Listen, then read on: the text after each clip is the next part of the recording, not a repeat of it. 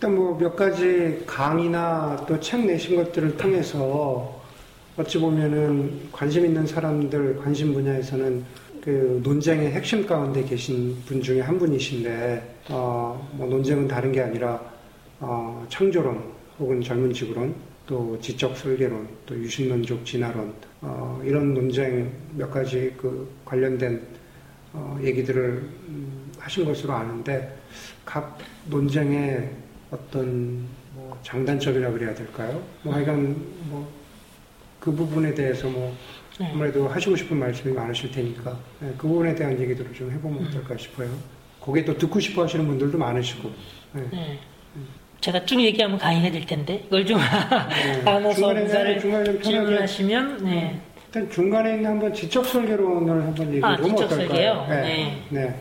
네. 그러니까 지적 설계론은 그 사실 뭐 우리 젊은 세대들은 그 심정적으로 굉장히 수용하는 사람들이 많이 있는 것 같아요. 그 젊은 지구 창조론에 비해서. 어, 근데 그 지적 설계로는 뭐 쉽게 이야기하면 어, 자연 세계를 보면 어, 어떤 그 자연 세계를 설계한 어, 그런 설계자가 존재한다. 아, 라고 결론을 내릴 만큼 음, 그런 증거들이 있다. 라는 것이 지적 설계론이거든요. 어, 그 뭐 가령 그, 어, 뭐 1801년에 그 윌리엄 페일리가 썼던 자연신학 뭐 이런 책을 보면은 거기에 나온 예는 길을 걸어가다가 돌에 발이 부딪히면 그냥 그 돌은 그냥 원래 존재하는 건데 그렇지 않고 시계를 주우면 그죠?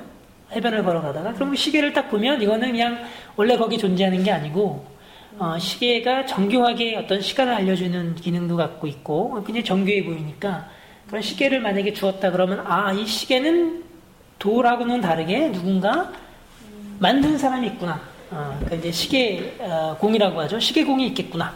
그렇게 생각할 수 어, 있는 것처럼 자연 세계에도 어떤 그 뭐 동물의 눈이라든지 어떤 생물의 구조기 구조들을 보면은 이것은 그냥 자연적으로 있었던 게 아니고 자연적으로 존재하는 게 아니고 누군가 뛰어난 지능을 갖고 있는 사람이 설계한 창조한 아, 그런 기간일 수 있다. 라고서 이제 얘기했던 게 사실 자연신학의 이제 영국의 자연신학의 흐름인데 아, 지적 설계로는 이제 그거하고 맥락을 같이 하고 있죠. 지금 현재 우리 그 어, 자연 세계를 보면은 자연 현상으로는 설명할 수 없는 과학으로는 원, 인과관계를 밝힐 수 없는 어떤 복잡한 어, 내용들이 있어서 그것은 다시 말하면 어, 자연 자연 현상이 아닌 어떤 그 신과 같은 음, 설계자가 존재한다라는 것을 보여주는 거다. 이것이 이제 지적 설계의 핵심 주장이라고 말할 수 있죠. 그러니까 아까 오 교수님께서 질문, 질문했지만 제가 캠퍼스에서 사역할 당시만 하더라도 네. 고등학교를 졸업하고 자연과학 쪽, 특별히 생물학 어, 뭐 이런 쪽으로 전공을 가지고 들어온 우리 크리스천 학생들이 신앙과 지금 UCLA 거기서 이제 학교에서 배우는 학문 사이에 굉장히 그 괴리감을 많이 느꼈는데 그 학생들에게 지적 설계론, 뭐 생물학 쪽도 마찬가지고 또 뭐 물리학 쪽도 마찬가지, 천체 물리학 쪽도 마찬가지고 그런 동영상 비디오나 강의 자료들을 보여주면은 어, 굉장히 어, 마음 편해하고 어, 굉장히 이렇게 신앙과 과학 사이의 갈등을 스스로는 해소한 듯한 그런 어, 소위 얘기하는 굉장히 큰 은혜를 받았거든요. 네. 그렇죠. 그런데 이제 그런 걸 보실 때 과학자로서 지적 설계론의 뭐 장단점? 네. 네, 근데 이게 뭐 사실 과학적인 이슈가 있고요. 네. 어, 신학적인 이슈가 있는데 어, 뭐 서로 연결되는 거지만 과학적인 이슈는 뭐냐면 그러니까 지적 설계론의 접근은 근본적으로 사실 창조과학계 접근하고 비슷해요. 뭐냐면 어떤 현상이 있는데 그 현상을 과학으로 설명할 수가 없다. 자연적으로 이런 현상이 만들어질 수 없다. 그러니까 아, 뭔가 초자연적인 응? 설계자가 아, 뭐그 가령 신이 존재하는 거다. 이런 맥락이거든요. 다시 말하면 어떤 그 과학으로 설명할 수 있는 가능성을 부정함으로써 그죠? 과학으로 설명이 안 되니까 과학을 넘어서는 자연 세계를 넘어서는 설계자가 있는 거다. 창조주가 있는 것이다. 이런 식의 접근이에요. 근데 그거는 사실은 어, 제가 볼 때는 이제 과학적으로 상당히 이제 설득력이 많이 떨어집니다. 왜냐하면은 음. 그 현상을 과학적으로 설명할 수 있다라고 주장하는 과학자들이 또 많이 있거든요. 그리고 지금 설명하지 못하더라도 과학이 발전하면은 설명하게 될 가능성이 또 있고, 그래서 소위 그 빈틈의 하나님이라 고 그러죠. 예전에 어떤 현상을 어, 뭐 번개가 쳤는데 번개가 왜 치는지 모르, 는데 어 이거는 신이 일으킨 현상이야라고 했다가 번개가 정기적인 현상이라는 것이 밝혀지면 이제 신이 만들어낸 현상이 아니게 되는 거잖아요, 그렇죠? 어, 물론 우리는 여전히 번개가 하나님이 일으키신 현상이라고 믿고 있는데도 그럼에도 불구하고 그것을 어, 과학으로 설명할 수 없기 때문에 신이 했던 거다라고 설명을 했었기 때문에 오히려 그 신에 대한 어떤 신앙이 약화되는 결과를 가져오는 거잖아요. 근데 비슷하게 아, 지적 설계도 그 어떤 현상이 과학으로 설명되지 않기 때문에 그게 바로 이제 어떤 신의 설계의 증거다라고 주장하는 것은 과학의 이제 설명 가능성을 부정하는 거죠. 출발점 자체가. 그러니까 반과학적이라고 할까요? 그런 면에서. 그렇기 때문에 출발 자체가 매우 태생적으로 문제가 있는 것이죠. 어떤 면에서. 그리고 사실 신학적으로는 그, 어, 뭐 19세기 초에 윌리엄 페일리가 영국에서 자연신학을 그렇게 예를 들었지만 신학적인 이슈는 뭐냐면 자연신학이라고 하는 것은 그러니까 성경을 통하지 않고 자연을 봤을 때 자연 속에서 하나님에 대한 메시지를 얻을 수 있겠느냐. 그런 이야기거든요. 근데 사실 불가능하죠. 어떤 자연 속에서 하나님에 대한, 신에 대한 힌트는 얻을 수 있지만, 우리가 그 성경 없이 자연만을 통해서 하나님께 다가갈 수는 없거든요. 그래서 그게 이제 근본적으로 자연신학의 한계인데, 그게, 그게 그 영국의 자연신학의 흐름이 사실은 그 지적설계 흐름의 신학적인 토대가 되는 거고, 물론 이제 방법론은 달라졌지만, 어, 그, 저기, 뭐, 누구죠? 그 영국의 복음주의 신학자인 그, 맥그래스. 어, 앨리스터 맥그래스가 비판한 것처럼, 자연 신학 자체가 이미 그 19세기에 신학적으로 비판을 많이 받았어요. 그러니까 이런 식으로 변증하는 것 자체가 이제 문제가 있다. 그래서 이제 뭐 윌리엄 맥크레스도 그 자연 신학을 새롭게 뭐 삼위일체 신학으로 새롭게 접근해서 어, 자연 신학을 어, 하나님을 모르는 사람들에게 하나님을 입증해 내려고 하는 어떤 변증으로서 사용하는 것이 아니고 하나님을 믿는 사람이 반대로 자연을 봤을 때 오히려 하나님에 대해서 어, 알게 되는 더 풍성한 지식을 갖고 있게 가, 갖게 되는 그런 방식으로 완전히 방향을 뒤트는 어, 작업들을 이제 하는 것을 봤는데요. 아, 이미 그때부터 이제 문제가 있었던 거고 지금도 똑같이 지금도 똑같이 자연을 통해서 하나님에 대한 증거를 찾겠다라고 하는 그 접근 자체가 신학적으로 상당히 이제 그 어, 문제 많은 문제를 일으킬 수가 있기 때문에 어, 종합하면은 이제 과학적인 부분, 신학적인 부분 다 두 부분을 다 합쳐서 사실은 지적 설계 입장은 굉장히 조심해야 되는 입장이라고 저는 음. 생각합니다. 그리고 이제 제가 과학자로서 더 추가할 수 있는 내용은 어, 저도 사실은 지적 설계론자에 가깝거든요. 왜냐하면은 제가 처음에 얘기했지만 우주가 존재한다는 것 자체가 우주보다 더 큰 존재가 있다라는 것을 암시하는 게 아닌가. 그게 저의 신앙에 이제 처음에 단초가 됐다고 했는데 지금도 저는 똑같은 생각을 갖고 있거든요. 근데 문제는 이게 어떤 형이상학의 수준, 어, 수준에서 얼마든지 우리가 우리 신앙을 어, 지지하는 하나의 어떤 논거로 제시할 수는 있지만 아, 문제는 뭐냐면 지적 설계론자들은 그, 그렇게 지적인 설계자가 존재한다라는 증거가 과학적인 증거가 자연스럽게 있다라는 거예요. 음. 과학의 수준으로. 음. 저는 그거는 정말 동의하기가 어렵거든요. 형이사적인 수준에서 이제 논리적으로 그렇게 어, 우주보다 더 큰 존재가 존재하는 게 아니냐. 이런 우리 생물들을 보면 창조자가 존재하는 거 아니냐. 이렇게 할 수는 있지만 그 설계자가 존재한다라는 것을 가리키는 과학적 증거가 있다. 그래서 그 증거의 수준을 과학의 수준까지 올려서 말하고 그렇기 때문에 과학 시간에 생물학이 아니라 지적 설계도 동등하게 가르쳐야 된다라고 주장하는 것은 저는 동의하기 어렵습니다. 그래서, 그래서 저희 그 부분을 주로 반대하는 거죠. 근데 거기서 그 논리적인 전 논리적인 접근으로서 신의 존재를 accept하는 것과 네. 과학적인 접근으로서 신의 존재를 accept하는 것 그 두 가지의 차이가 있다고 그러셨는데 네. 그게 아주 clear cut으로 나눠지기 좀 어려운 좀 그런 영역은 있지 않나요? 그런 영역이 있을 수도 있는데요. 네. 어, 근데 우리가 이제 어, 제가 그 반대하는 이유는 뭐냐면 그렇게 그것을 섞어버리면 과학도 망가지고 형이상학도 둘 다 망가진다고 보거든요. 아, 다시 말하면 이제 과학이라는 것이 하나님이 그 자연 세계에 부여하신 자연 법칙을 통해서 우주를 지금 섭리하고 다스리고 계신데 우리가 그 현상들을 우리가 이제 어, 관측하고 실험해서 보면은 그, 그 원인과 결과 인과관계를 찾을 수가 있거든요. 그런 패턴들을 가지고서 자연 법칙을 만들기도 하고 그래서 자연성을 예측하기도 하죠. 그것을 굉장히 어, 그 자연과학을 통해서 이제 지난 뭐 몇백 년 동안 굉장히 어, 솔리드하게 어, 어, 지금 내려왔고 지금도 우리는 그 과학의 어, 유익을 이제 많이 누리고 있는데 아, 문제는 그 지적 설계론의 입장에서 말하는 그 과학적인 증거라는 것들이 과연 가능한가?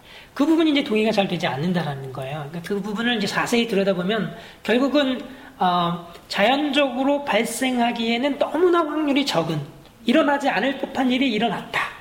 근데 그런 일이 일어났다는 것은 분명히 누군가가 그렇게 한 거다라는 음. 식의 접근이거든요.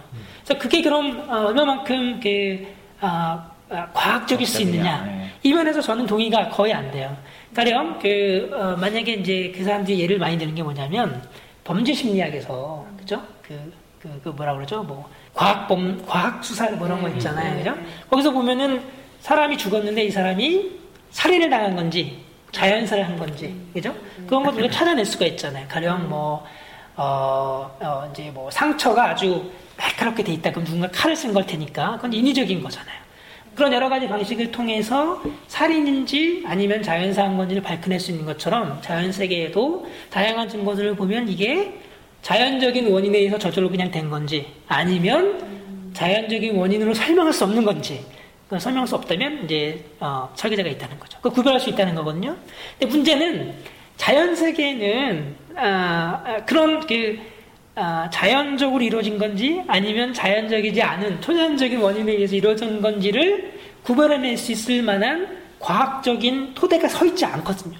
만약에 뭐 어떤 생물기관 안에 뭐, 뭐 하나님을 찬양하라 뭐 이런 말이 써 있다면 당연히 그렇겠지만 그런 건 없잖아요. 그러니까 단순히 이제 확률적으로 되게 일어나기 어려운 현상이 발생했다. 그러니까 그런 이제 뭐 확률론이라든지 이런 것들 따져보면 정보이론이라든지 이런 걸 따져보면 결국 이것은 설계자가 있다라는 증거다 이렇게 말하는데 그게 설계자가 있어서 정말 그렇게 한 건지 아니면 자연적으로도 그게 가능한 건지 이 둘을 과학적으로 엄밀하게 구분해 구분해 낼 만한 잣대가 없어요.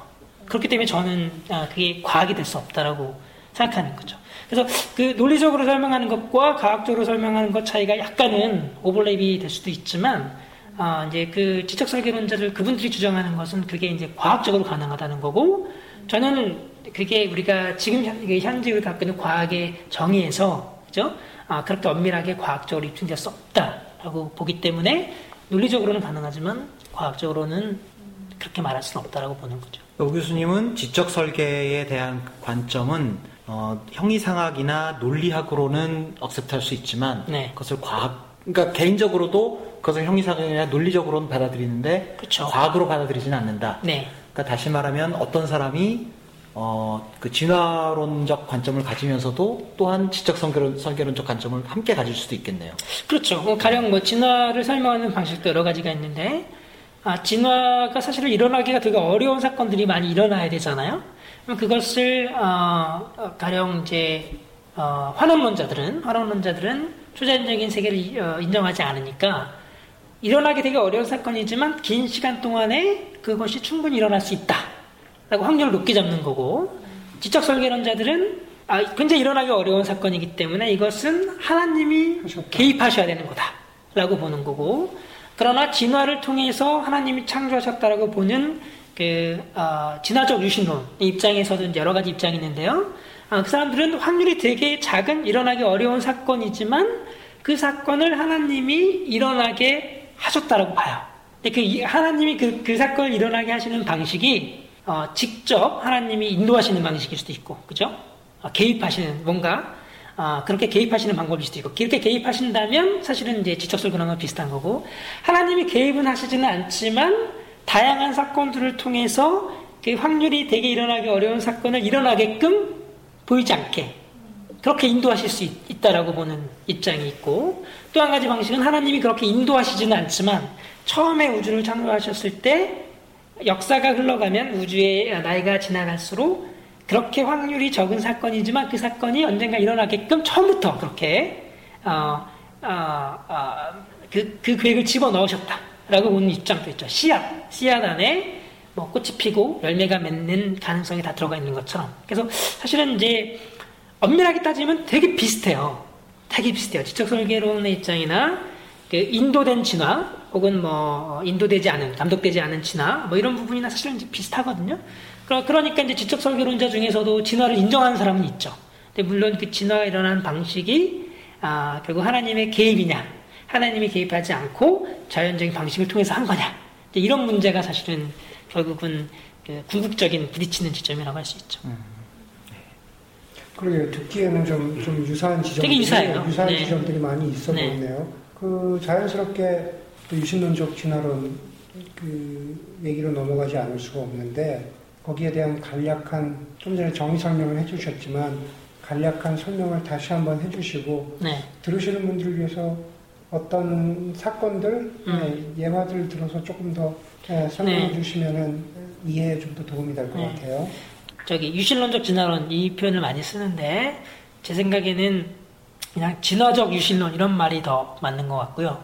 혹은 뭐 진화적 창조론 이렇게 해도 더 좋은 것 같아요. 음. 왜 그런지 설명해 주시는 거죠, 지금? 왜 그러냐면 그러니까 네. 진화적 유신론과 진화적 창조론을 지금 같은 용어로 쓰시는 거잖아요. 네네네. 네네. 그러니까 창조론이라 그러면은 결국은 하나님 창조했다라는 게 창조론이 있거든요. creationism이라고 말할 때. 근데 지금은 용어의 의미가 바뀌어서 창조론 딱 그러면은 이제 젊은 지구론을 지칭하게 됐거든요. 음. 그래서 어, 창조론이 굉장히 그 어, 의미가 지금 좁아졌죠. 좁아진 네. 상황이 됐는데 원래는 창조론은 하나님이 창조했다라는 게 핵심 개념이거든요. 그래서 근데 이제 문제는 어, 하나님이 어떻게 창조했냐, 예 문제인데 그럼 어떻게 관점을 보면 이제 하나님이 6일 어, 동안에 어, 창조를 하셨고 지금으로부터 약 만 년 전에 창조를 하셨다라고 보면 젊은 우주론이 되는 거고요. 그렇지 않고 하나님이 뭐 100억 뭐년 이상 동안 오랫동안 창조를 하셨지만 어, 생물들은 진화의 방법이 아닌 직접 하나님이 개입하셔서 종을 하나하나 창조하셨다라고 보면 오렌지 구론 이 되는 거고 그 다음에 하나님이 굉장히 오랜 기간 동안 진화라고 하는 방법을 가지고 하나하나 창조하셨다. 라고 보면 진화적 창조론이 되는 것이죠. 다 창조론인데, 넓은 의미에서 하나님이 창조하셨다라고 하는 창조론인데, 어떻게 창조하셨냐? 라는 부분에서 젊은 지구 창조론, 오랜 지구 창조론, 진화적 창조론, 이렇게 나눌 수가 있는 것이죠. 지금 그 터미놀로지는 만드신 거예요? 아니면 누가 그, 다른 사람이 쓰나요? 그렇게? 젊은 지구론하고 오랜 지구론은 그냥 쓰죠. 창조론으로 예, 쓰고요. 예, 아, 그다음에 이제 진화적 창조론이라는 예. 말은 잘 안 써요. 왜냐하면 예. 창조론 자체가 되게 좁은 의미로 그렇죠. 있기 때문에. 그런데 제가 생각할 때는 창조론의 의미를 원래 의미대로 음. 하나님의 창조라고 보면 이제 사실은 진화적 창조론이 말이 되거든요. 근데 창조론을 좁은 의미로 쓰면 음? 그러면은 진화적 창조론은 말이 안 되죠. 왜냐하면 창조론 자체가 아, 짧은 아, 우주의 역사가 짧다라는 이야기니까 네, 그렇죠. 진화가 일어날 네. 수 있는 시기가 아니니까. 그래서 이제 저는 그렇게 생각하고요. 아니면은 최소한 우리가 그 진화적 유신론 이렇게 표현하는 게 좋은 것 같습니다. 대부분 음. 거꾸로 유신론적 진화론이라고 하는데요. 음. 진화론이라는 말이 주는 그 심리학적인 그 뉘앙스가 네. 워낙 안 좋기 때문에 네. 공산당은 나쁜 거잖아요. 네. 그렇기 때문에 이거를 뭐 유실론적이건 무실론적이건 진화론 좀 진화론인 거야. 그러니까 그거보다는 거꾸로 진화를 통해서 하나님이 창조하셨다. 라고 말하려면 진화적 유신론 이렇게 말하는 게 낫고 그죠? 느낌이 다르죠? 어, 그리고 아니면 진화적 창조론 저 그렇게 쓰는 게 좋은 것 같습니다. 그러니까 영, 보통 그러니까 영어에서도 그럼 evolutionary theism, 뭐 evolutionary creationism 이렇게 쓰나요? evolutionary creationism은 거의 안 써요. 예. 거의 안 쓰지만 evolutionary theism은 씁니다. theistic evolution이 아니고 theistic evolution도 쓰지만 그 미국 학자들 중에서 theistic evolution이 좀 evolution이 뒤로 가니까 예, 예, 예, evolutionary theism 이렇게 쓰는 게 더 낫다라고 주장하는 사람도 있죠. 예. 미닝도 약간 달라지는 의미도 달라져요. 그리고 음. 또 다른 거는 진화랑 진화주의랑 그렇죠. 진화 이론이랑 이 세 개가 다르거든요. 음, 예, 예. 그래서 저는 이제 제 예전엔 두 개 두 층으로 설명했는데 최근에는 세 층으로 나눠가지고 더 확실한 것 같아요. 진화, 그 다음에 진화 이론, 진화주의. 주의.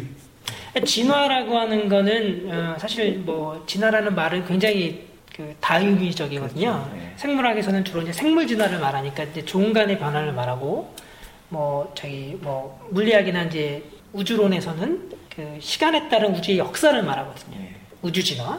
그다음에 별을 연구한다 그러면 별이 별의 그 일생, 이제 별의 진화. 생성에서부터. 네, 그러니까 어. 진화라는 말은 아주 쉽게 이야기하면은 넓, 가장 넓은 의미에서는 시간에 따른 변화예요. 음. 시간에 따른 변화. 그러니까 어디다가 다 진화를 붙일 수도 있죠. 근데 사실은 많은 과학자들이 진화라는 말을 많이 그렇게 쓰거든요. 음. 근데 우리가 생물학으로 좀 좁혀서 이야기하면 진화라는 것은 종과 종 간의 진화. 어떤 A라는 종에서 B라는 종으로의 진화. 그게 이제 다윈이 그 종의 기원에서 어, 의미했던 그런 의미인데 그것은 생물학적인 이제 좀 좁은 의미죠. 그래서 저는 그 진화의 의미를 좀 넓게 본다면 진화는 그냥 자연 현상이다. 가령 아, 우주를 보면 우주가 뭐 100억 년 이상 오랫동안 변해왔거든요. 변해왔다. 어, 그게 이제 우주 진화는 현상이에요. 자연 자체. 음. 생물도 뭐, 뭐 수억 년부터 해갖고 뭐 수백만 년 해서 점점점 복잡한 종이 나왔거든요. 그거는 부정할 수 없는 그 복잡한 종이 어떻게 나왔는지를 몰라도 어쨌거나 화석 같은 기록들을 보면 아주 오래전 지구의 역사 나이가 어렸을 때는 복잡한 종이 별로 없었고 최근에 와서 복잡한 종들의 화석들이 있거든요. 근데 그것을 보면은 시간에 따라 복잡한 종이 출현했다. 요거는 진화라고 생각할 수 있거든요. 창조론자 중에는 그것도 부정하시는 분들이 계시죠. 이 네. 진화의 개념 자체, 어, 창조론자 중에서 이제 젊은 지구론자는 예, 예. 아, 이 화석 증거를 인정하지 않기 그렇죠. 때문에 이거 자체를 부정해요. 그렇죠. 예. 어, 그러나 아, 이것은 뭐 제가 볼 때는 그냥 그냥 팩트에 예, 가까운 예, 그냥 자연성 자체거든요. 어, 그런데 이제 그러면은 이제 과학은 뭐냐면 과학은 자연을 설명하는 거잖아요.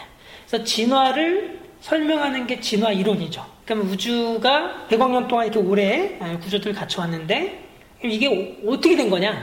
그러면은 그게 이제 빅뱅 뭐 우주론이라고 하면 대폭발을 통해서 우주가 점점 커져서 이렇게 이렇게 거시 구조들이 만들어졌다라고 설명하는 거죠. 우주 진화를 설명하는 과학 이론이 빅뱅 이론이 되는 거고. 그게 하나의 진화 이론이 인 것이죠. 거죠. 예. 네. 생물 진화 이론도 다윈의 뭐 종의 기원에서 이야기하는 이제 진화 이론은 시간이 지남에 따라 점점점 복잡한 종이 출현했는데 이 현상을 이 자연 현상을 어떻게 설명하냐면 종에서 종으로의 자연 선택이라든지 이런 것들을 통해서 종에서 더 복잡한 종으로 변화하는 그 메커니즘을 설명하는 거. 이게 이제 진화 이론이죠.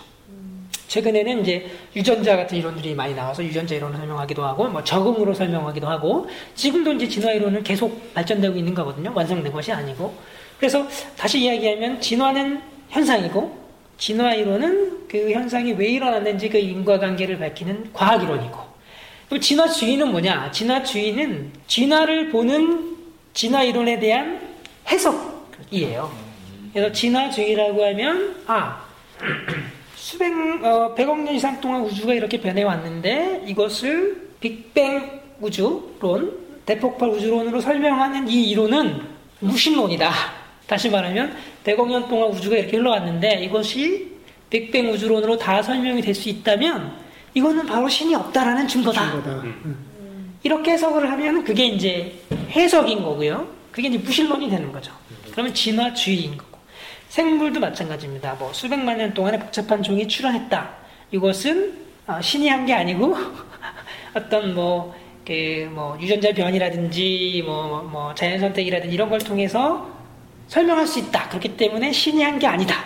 라고 하면 무신론이 되는 거죠. 반면에 이것을, 아, 100억 년 동안 하나님이 이렇게 중력이라든지 다양한 자연의 원인들을 통해서 창조하셨다라고 해석하면 유신론이 되는 거고요. 그래서 이제, 어, 자연 현상 자체는, 뭐, 진화는 자연 현상 자체고, 진화 이론은 그 자연 현상을 설명하는 과학이고, 그 과학을 유신론적으로 해석할 수도 있고, 무신론적으로 해석할 수도 있고, 그거는 이제 세계관이고 하나의 아, 주의라고 볼 수 있고. 그래서 아, 사실 이제 우리가 반대하는 거는 어, 진화주의입니다. 진화주의, 그죠? 그 진화라는 현상을 현상을 설명한 그 진화 이론을 가지고 이것이 신이 없다라는 증거다라고 보는 그 입장, 그 철학적 입장, 그 해석을 우리가 반대하고 아, 그것을 받아들일 수가 없는 것이죠. 그런데 자연 현상 자체는 그냥 거의 팩트에 가깝거든요. 그리고 그것을 설명하는 이론으로서의 진화 이론은 과학자들이 계속 피튀기면서 하는 거고요. 그죠? 어. 그건 과학자들이 판단해야 될 문제인 거고. 그러나 그것을 무신론적으로 해석하는 것은 우리가 받을 수 없는 거죠. 반대로 우리는 그것을 유신론적으로 해석해서 아 하나님이 이렇게 진화를 진화 메커니즘을 통해서 이렇게 창조하셨구나 라고 해석하는 것이 바로 진화적 유신론, 진화적 창조론이라고 할 수 있죠. 어렵네요. 이게 좀 어려워요, 그죠? 이 세단계라서. 일반 성도들이 들을 때는 창조가 창조론 하면 창조의 어떤 그 약간 편협하게 창조론 하나로 하고 뭐 진짜 설계론이라든지 뭐 진화론이나 진화론 하면은 완전히 또 극단으로 가게 음. 생각하니까 그게 뭐 섞여서 단어를 말하면 되게 혼란이 많이 올 것 같아요. 그렇죠. 네. 네. 그러니까 우리가 싫어하는 진화론은 뭐냐면 이 이게 뭐냐면 그랜드 진화주의예요. 그러니까 우리라고 하면 그리스도인을 말하시는 네네네. 네. 일반적인 보편적인 네, 네, 무슨 얘기냐면 각종 진화 이론을 다 묶은 다 묶은 거예요. 네. 가령 생물 진화 이론은 사실은 생물들이 어, 더 복잡한 종이 나타나는 메커니즘을 연구하는 거잖아요. 우주 진화는 이제 우주가 더그 복잡하게 되어가는 과정을 연구하는 거고 음. 화학 진화라고 하면은 태초에 이제 생명체가 어떻게 만들어졌는지를 연구하는 부분인데 어, 사실은 이 부분들이 아주 깨끗하게 연결되지는 않거든요. 중간에 빈 부분들이 많거든요. 음. 생명이 최초의 생명체가 어떻게 만들어졌는지, 음. 인간의 의식이 어떻게 만들어졌는지, 우주 같은 경우에는 처음에 빅뱅이 어떻게 시작됐는지 이런 부분들은 아직도 우리가 잘 모르는데 이제 그 그랜드 에볼루셔너리 띠오리는 뭐냐면 신은 존재하지 않고 모든 것이 우연히 빅뱅이 생겨서 우주가 진행을 왔고 그래서 그 중에서 지구가 만들어졌고 지구에서, 지구에서 아주 우연히 생명체가 만들어졌고 그 생명체가 진화해서 인간이 되었고 이게 인간 안에서 이제 자연 우연히 어떤 의식과 자의식이 생겨나서 인간이 어떤 인격적인 존재가 되었고 이게 이제 아주 그 grand theory예요. 근데 과학은 이것을 support하지 않거든요. 과학적 증거가 생물 진화에 대해서는 있고 우주 진화에 대해서는 있지만 중간 중간을 이게 아직은 우리가 다 잇지 못하고 있는데 이거 이거 전체를 이제 사람들이 이제 진화론이라고 생각하죠. 그리고 그걸 이제 많이 반대하죠. 근데 사실 우리는 어, 하나님께서 우주를 빅뱅을 시작하셔서 가령 어, 우주 진화를 일으키셨고 하나님께서 어떻게 somehow 생명체를 집상에 만드셨고 그리고 하나님께서 되게 일어나기 어려운 어떤 진화의 단계들을 하나님이 어떤 식으로든 인도하셨건 감독하셨건 하셔서 이렇게 해왔고. 그래서 이렇게 우리는 이, 이, 이 전체 우주의 역사를 하나님이 하신 창조 역사로 보는 거죠. 그래서 지금 말씀하신 거 딱 맞는데, 어, 이, 이, 진화론을 반대하는 사람들은 지금 아까 얘기했던 그 그랜드 띠오리를 반대하는 거고, 그것은 사실 반대해야 되는 게 맞죠. 근데 반대로 우리는 그것을 거꾸로 하나님의 창조의 과정으로 해석할 수도 있는 거거든요.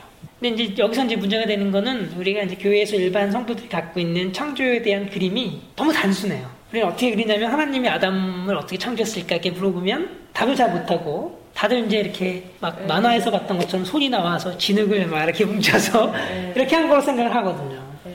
근데 하나님이 손가락이 없으시잖아요. 그죠? 그럼 바람으로? 바람으로 진흙을? 그러니까 이렇게 우리가 구체적으로 문제를, 아, 질문을 던져보면 음. 하나님이 구체적으로 어떻게 이, 어, 이 인간이라든지 생명들이라든지 우주를 어떻게 창조하셨는지 그 how 어떻게라는 측면에서는 우리가 잘 모르거든요. 성경에는 전혀 안 나와 있고 그래서 그 부분을 좀 어, 우리가 그 어릴 때 가졌던 유아기적인 창조의 그림을 조금 더 성숙하게 벗어버릴, 예, 필요가 예, 있네요. 그럴 필요가 있어요. 그런데 그 일반적으로 생각하면 똑같은 아까 진화와 진화 이론에 관한 진화론에 관한 말씀을 해주셨는데 우주를 보면 소위 빅뱅이라고 하는 그 진화 그리고 그 진화 이론에 관한 일반적인 아, 이론들을 진화 이론들을 그리스도인이나 그렇지 않은 사람이나 받아들이는 입장인 것 같은데 그것이 생물학계 영역으로 내려오면 생물 진화와 관련돼서는 진화 혹은 진화 이론에 대한 것들을 특별히 그리스도인들 사이에서 받아들이기 힘들어하는 예, 그런 것들이 있는 것 같아요. 그래서 그런 차이는 왜 생긴다고 보시는지. 네. 예. 그 되게 재밌는 질문이신데요. 네. 그러니까 일단은 역사적인 맥락이 있죠. 음. 역사적인 맥락에서 사실은 이제 진화를 반대했던 사람들이 어, 가령 1920년대 반진화 운동이 이제 나왔을 때 그 배경은 사실은 그 자유주의에 대한 반동으로 나온 근본주의 흐름에 있거든요. 성경으로 돌아가고 성경 원문에 충실하고 문자적인 해석에 충실하고 사실은 이제 그런 입장에서 나왔던 것이 그 진화를 반대하는 반진화 운동이었고 그것이 이제 그 20세기 어, 후반부에 이제 창조과학 운동으로 이어지죠. 70년대, 80년대.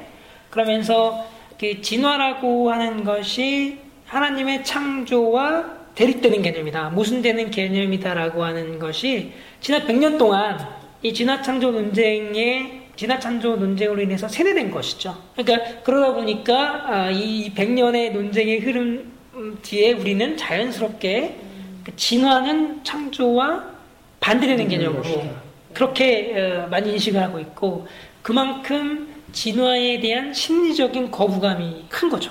그래서 그런 면에서 어, 지금 이 진화를 크리스천들이 이제 수용하는 데에는 굉장히 큰 장벽이 있는 것 같아요. 공산당이 아무리 좋아도 공산당이잖아요, 그렇죠? 비슷하게. 어, 반면에 그 우주의 역사에 대한 부분은 어, 이 정도의 어떤 이정 어, 진화 그 생물 진화만큼의 생물 진화만큼의 어떤 그 센세이션을 일으키지는 않았죠. 생물 진화는 사실은 우리 인간의 어떤 존엄성, 어떤 인간의 특별성, 어, 어, 성경에서 나오는 모든 창조물 중에서 가장 뛰어난 어떤 특별성을 부여받은 어떤 인간에 대한 인간의 기원에 대한 것이잖아요. 근데 이게 보다 하등한 좀 더 덜 복잡한 생명체로부터 인간이 만들어졌다면 그 인간의 어떤 독특성, 특별성이 흔들리게 되는 것이죠. 훼손된다고 생각. 훼손된다고 생각한 것이죠. 음. 그렇기 때문에 이것은 굉장히 이제 그 회오리 바람을 일으킨 거고 반면에 이제 우주의 역사에 대해서는 그 정도의 어떤 그 어, 영향을 주지는 않은 거죠. 음. 그래서 상대적으로 그 우주의 역사를 가지고 이야기하는 것이 더 어, 크리스천들에게는 설득, 설득하기는 쉬워요. 그만큼 심리적인 거부감이 작기 때문에. 음. 그런데 이제 그 진화를 반대하는 사람들은 생물 진화 이론뿐만 아니라 우주 진화도 똑같이 동일하게 반대를 많이 하죠. 어, 그렇군요. 네. 빅뱅 우주론 같은 경우도 그렇고. 그러니까 그 영어 표현은 아까 그 얘기했지만 우리는 이제 진화 이론이 틀렸다라고 말을 많이 하는데 진화 이론은 이론이잖아요. 영어에서는 evolution 그냥 이렇게 하거든요. 음. 진화 자체. 그래서 진화 자체와 진화에 대한 에볼루션을 띄우리는 한층이 다른 건데 어, 진화 자체는 사실은 진화가 일어났다 안 일어났다 자체를 가지고 또 많이 논쟁을 하니까 어, 논쟁이 되긴 하지만 어쨌거나 그거는 이제 자연 현상에 대한 부분이다. 이제 그거 제가 아까 첨부하고 싶어서. 음. 아니요 재밌는데요. 어렵기는 해요. 네. 음. 그러니까 일반 크리스천들 보통 교회에서 교인들이나 어른들 아니면 우리가 그냥 창조론만 듣고 젊은 지구론만 배웠던 저희 세대도만 해도 그런데 하여간 어렵죠. 예, 이걸 받아들이는 것 자체가 되게 심플했잖아요. 창조론 굉장히 심플한 그 어떤 체계적으로 탁탁 이해가 먹히는 거였는데 예, 이게 다 복잡해지면서 A-와 A-가 그러니까 더 어렵게 네. 느껴지는 네. 거는 네. 있을 것 같아요. 그러니까 그 전략적으로 음. 만약에 이것을 조금 더 컨빈싱하게 전달하기 위해서는 음. 조금 더 그 도식화 한다 그럴까? 하여튼 조금 더 심플리파이 해서 예. 원 센텐스로 전달할 수 있는 무언가가 개발되면 좋겠다는 생각도 들어요. 네. 혹은 그림, 그림이든. 예. 네. 네. 지금 이거 많이 듣는다면 교회 뭐 권사님이나 집사님들은 그러니까 뭐라는 거야. 막 이렇게 나올 것 같아. 되게 어렵다. 그리고 나서 설명 다 듣는 다음에 근데 무슨 어떤 걸 하는 거지? 라고 선택을 잘 못하고. 그러니까 뭐 하나님이 계신 거래. 뭐 이렇게 이제 끝나는 끝나는 이제. 네. 예. 그러니까 저는 이제 강의 시간이 길 때는 어떻게 강의를 하냐면 진화 창조 얘기 안 하고요. 처음에 그냥 그 우주 얘기부터 그냥 쭉 해요. 우주의 크기가 얼마나 큰지, 별이 얼마나 많고, 나가 얼마나 많고, 그래서 우주의 크기가 어느 정도 되는지. 그 다음에 빅뱅 우주론 이야기를 해요. 우주가 팽창하고 있고, 과거로 가면 우주는 작았고, 어, 그러면은 이제 그게 과학자들이 말하기는 이제 빅뱅이 약 137억 년 전에, 108억 년 전에 있었다. 그런 얘기를 그냥 해요. 그리고 어, 우주 역사를 쭉 보여주고 우주가 초기에는 되게 균일하고 아무 구조가 없었는데 시간이 지나면서 중력에 의해서 점점 점점 거시 구조가 만들어지고 별이 만들어지고 이렇게 해서 100억 년 이상의 이게 흘러왔고 지구가 만들어지고 그러면서 어, 생명체가 살 수 있게 탄소들이 만들어지고 이렇게 이렇게 흘러왔다. 도표 하나로 딱 보여주고 이게 우주의 역사고 이게 바로 하나님이 창조하신 역사의 과정입니다. 이렇게 딱 설명해요. 그러면 그 내용 하나하나는 이제 뭐 과학적인 개념이니까 완벽하게 이해할 수는 없겠지만 메시지는 결국은 뭐 천문학에서 밝혀낸 우주의 역사 하나하나가 은하가 어떻게 만들어지고 뭐 우주가 어떻게 커지고 이것이 하나님의 창조의 과정이다 그렇게 전달하거든요. 그러면 이게 사실은 그렇게 복잡한 얘기는 아니잖아요, 그렇죠? 음. 과학이 이렇게 지금 열심히 찾아내고 있는데 그게 다 이제 하나님의 창조의 과정이다. 음. 이렇게 설명하는 거죠. 그 아주 극단적인 두 개의 단순한 설명은 하나는 그냥 하나님이 뿅 하고 다 정리했다 네. 하는 거고 쭉 반대의 극단적인 거는 과학 열심히 다 찾아내서 이렇게 인간관계를 하셨는데 이게 다 하나님이 하신 거다. 그렇게 하는 게 아주 양극단에 그리고 제가 보기에는 이게 더 멋있는 거죠. 하나님의 위대함을 드러내기에는 이게 더 내용이 풍성한 거. 그러니까 창조로는 그러면 이런 건가요? 완제품이 처음부터 확 나온 건가요? 그렇죠. 어떤 면에서는? 네. 그렇죠. 그런 짧으니까 창조의 기간이 짧으니까. 성인 창조론 이런 거 얘기하잖아요. 아담을 창조하실 때 성이었다. 뭐 서른 살짜리 아담으로 창조하잖아요. 그 우주도 전문학에서는 100억 년 이상 오래됐다라고 말하지만 하나님은 만년 전에 창조하셨고 대신 100억 년 이상 오래된 늙은 우주로 그렇게 만년 전에 창조하셨다 이렇게 설명하죠. 성인 창조론. 그거의 문제는 뭐냐면 아담을 성인으로 창조하셨으면 아담이 유치원을 다닌 기억이 있으면 안 되잖아요. 어, 우주를 하나님이 만년 전에 창조하셨는데 100억 년 이상 오래된 우주를 만드셨으면 우주가 젊은 시절이 있으면 안 되거든요. 근데 우리는 젊은 시절을 다 관측하거든요. 그러니까 아담, 다시 아담으로 비유를 들면 아담의 초등학교 앨범, 중학교 앨범, 고등학교 앨범 우리는 다 보는 거예요. 그럼 그 얘기는 아담을 성인으로 만드셨는데 아담이 초등학교, 중학교 다니는 앨범이 있으면 그 메모리가 있으면 안 되잖아요. 그렇죠? 되게 불합리하죠. 그래서 이제 성인 우주로는 이제 맞지 않다고 보는데 되게 바보 같은 질문이 편집하셔도 되는데 그럼 음. 아담이 최초 인간이 아닐 수도 있는 거예요? 어, 최초 인간이라는 그것 자체도 그러니까, 약간 이상한 어, 거죠. 그러니까 이제 이게 되게 어려운 질문이에요. 어려운 질문인데 어, 이제 어떻게 보냐면 진화를 통해서 하나님이 창조하셨다라고 보는 그 진화적 유신론 입장에서 어떻게 보냐면 어, 여러 가지 가능성이 있는데 하나님이 어, 떤 남자와 여자 한 쌍을 음, 선택하셨다. 그렇게 보는 입장이 있고요. 그렇지 않고 하나님이 어떤 500명인가 정도 되는 그 공동체를 선택하셨다. 라고 보는 입장이 있고요. 그 다음에 시간은 하나님이 약 10만 년 전에 그렇게 선택하셨다. 보는 입장이 있고, 10만 년이 아니라 뭐 몇만 년 정도에 선택하셨다. 보는, 그 이게 조합이 이제 4개가 되겠죠. 아, 근데 이제 그게, 어, 인간이라고 하는 정의를 내릴 때, 그 가령 우리가 그, 가령 뭐, 지금 이제 고릴라, 뭐, 침팬치, 인간 이렇게 나눠지잖아요. 근데 고릴라가 먼저 분화됐고 침팬지와 인간이 이제 더 나중 좀 더 나중에 분화됐고 인간으로 내려오는 그 진화선에 보면은 무슨 네안데르탈인이라든지 네. 뭐 무슨 뭐 나는 이름도 잘 모르는데 이렇게 쭉 있잖아요. 있는데 그게 생물학적인 구조가 점점 점점 현생 인류와 가까이 가까워지는 거거든요. 가령 눈의 크기가 점점 커지고 직립보행을 하고 이런 게 이제 커지는 건데 그럼 우리가 어떻게 인간이라고 정의를 할 거냐 음, 이 문제인데 보통 이제 뭐 인류학이나 이런 데서는 문화를 얘기하죠. 그림을 그린다든지 도구를 사용한다든지. 근데 음. 구석기 시대로 가면은 도구도 되게 되게 primitive 하거든요. 고릴라들이 쓰는 정도 뭐 이런 것도 있고. 음.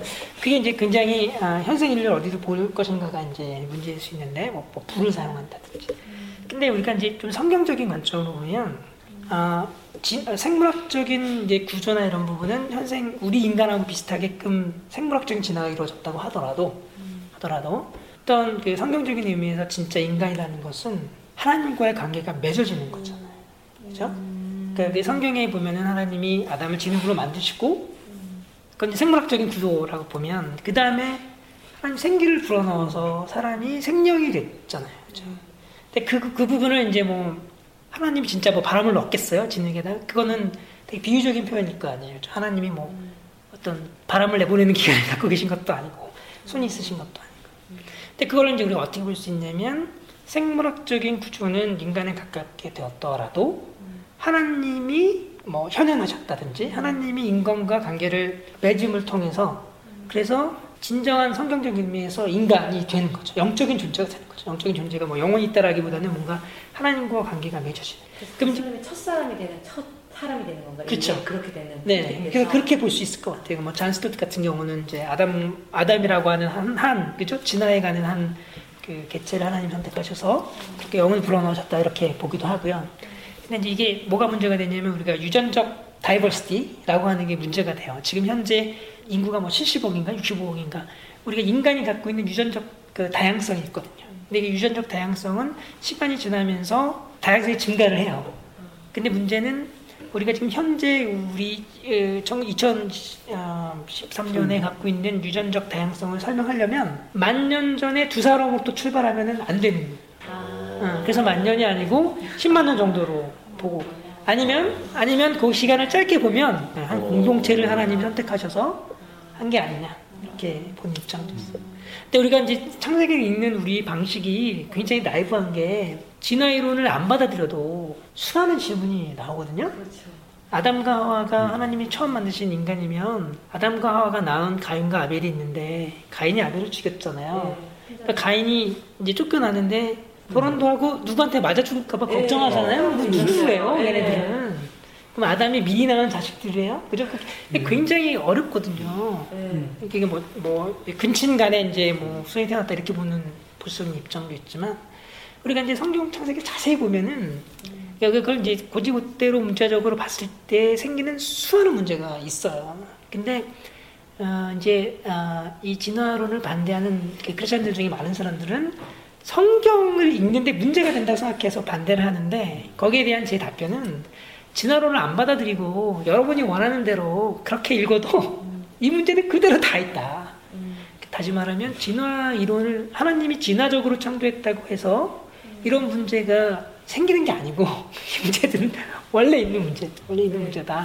그렇게 이제 얘기를 해주는데 우리가 가만 생각해 보면 우리가 되게 나이브해요. 그 창세기를 이해하는 게 굉장히 나이브하고 창세기에서 그걸 명백하게 기술하고 있지 않거든요. 그럼 이제 종교 지도자들이 종교 개혁자들이 말한 것처럼 성경에서 성경 기자가 정확하게 담지 않는 메시지를 우리가 그걸 그냥 우리가 원한다고 막 꺼내서 읽으면 그거는 굉장히 잘못되기 쉬운 거. 예전에 여기 계신 어느 분이 일종의 페리테일이 아닐까라고 음. 얘기하신 적 음. 기억도 나네요. 근데 이제 그걸 이제 신화적으로 읽는다 그러면 한국 교회는 난리 나요. 음. 신화적이라는 말이 담는 네. 함의하는 게 사실이 아니다라고 생각을 하거든요. 그렇죠? 근데 신화적인 표현, 비유적인 표현이 사실이 아니고 꾸며든 얘기다라는 건 아니거든요. 그러니까요, 문학적 장르로 생각하면 지금 뭐 일본에서 이제 지진이 났어요. 그러면은 기자는 뭐라고 쓸 거냐면 육하 원칙에 의해서 쓸 거 아니에요. 근데 기자가 아닌 사람들은 그냥 그 지진의 무서운 경험은 시로 쓸 수 있거든요. 땅이 흔들리고 건물이 무너지고. 그러면 그 시를 딱 썼다고 했을 때 이 시는 육하 원칙을 따르지 않았으니까 신화적으로 썼으니까 지진이 안 일어난 거다 이렇게 말할 수는 없거든요. 그러니까 어떤 의미에서 이제 창세기의 장르를 이해하는 우리의 시각이 그거를 지금 과학 텍스트처럼 육하 원칙에 따라서 그 기술들을 하우라고 하는 문제를 설명한 창조의 순서나 어떤 과정을 설명한 텍스트로 과학 텍스트로 읽어내려고 하면 수많은 문제에 부딪히는 거죠. 근데 그게 아니고 어, 그런 어떤 비유적인 표현을 사용해서 창세기가 1, 2장이 담는 주 메시지는 결국 하나님이 창조주다. 그게 주 메시지인 거거든요. 그렇게 읽어야지 그거를 아주 너무 이 우리가 원하는 대로 보수적으로 막 이렇게 읽는 거는 제가 볼 때는 상당히 문제가 많아요. 좀 맥락은 틀리지만 갑자기 그 얘기를 네. 하시니까 네. 성경의 첫 책인 창세기와 마지막 책인 요한계시록에 대해서 네. 유진 피터스 목사님이 하셨던 얘기가 생각이 음. 나네요. 네.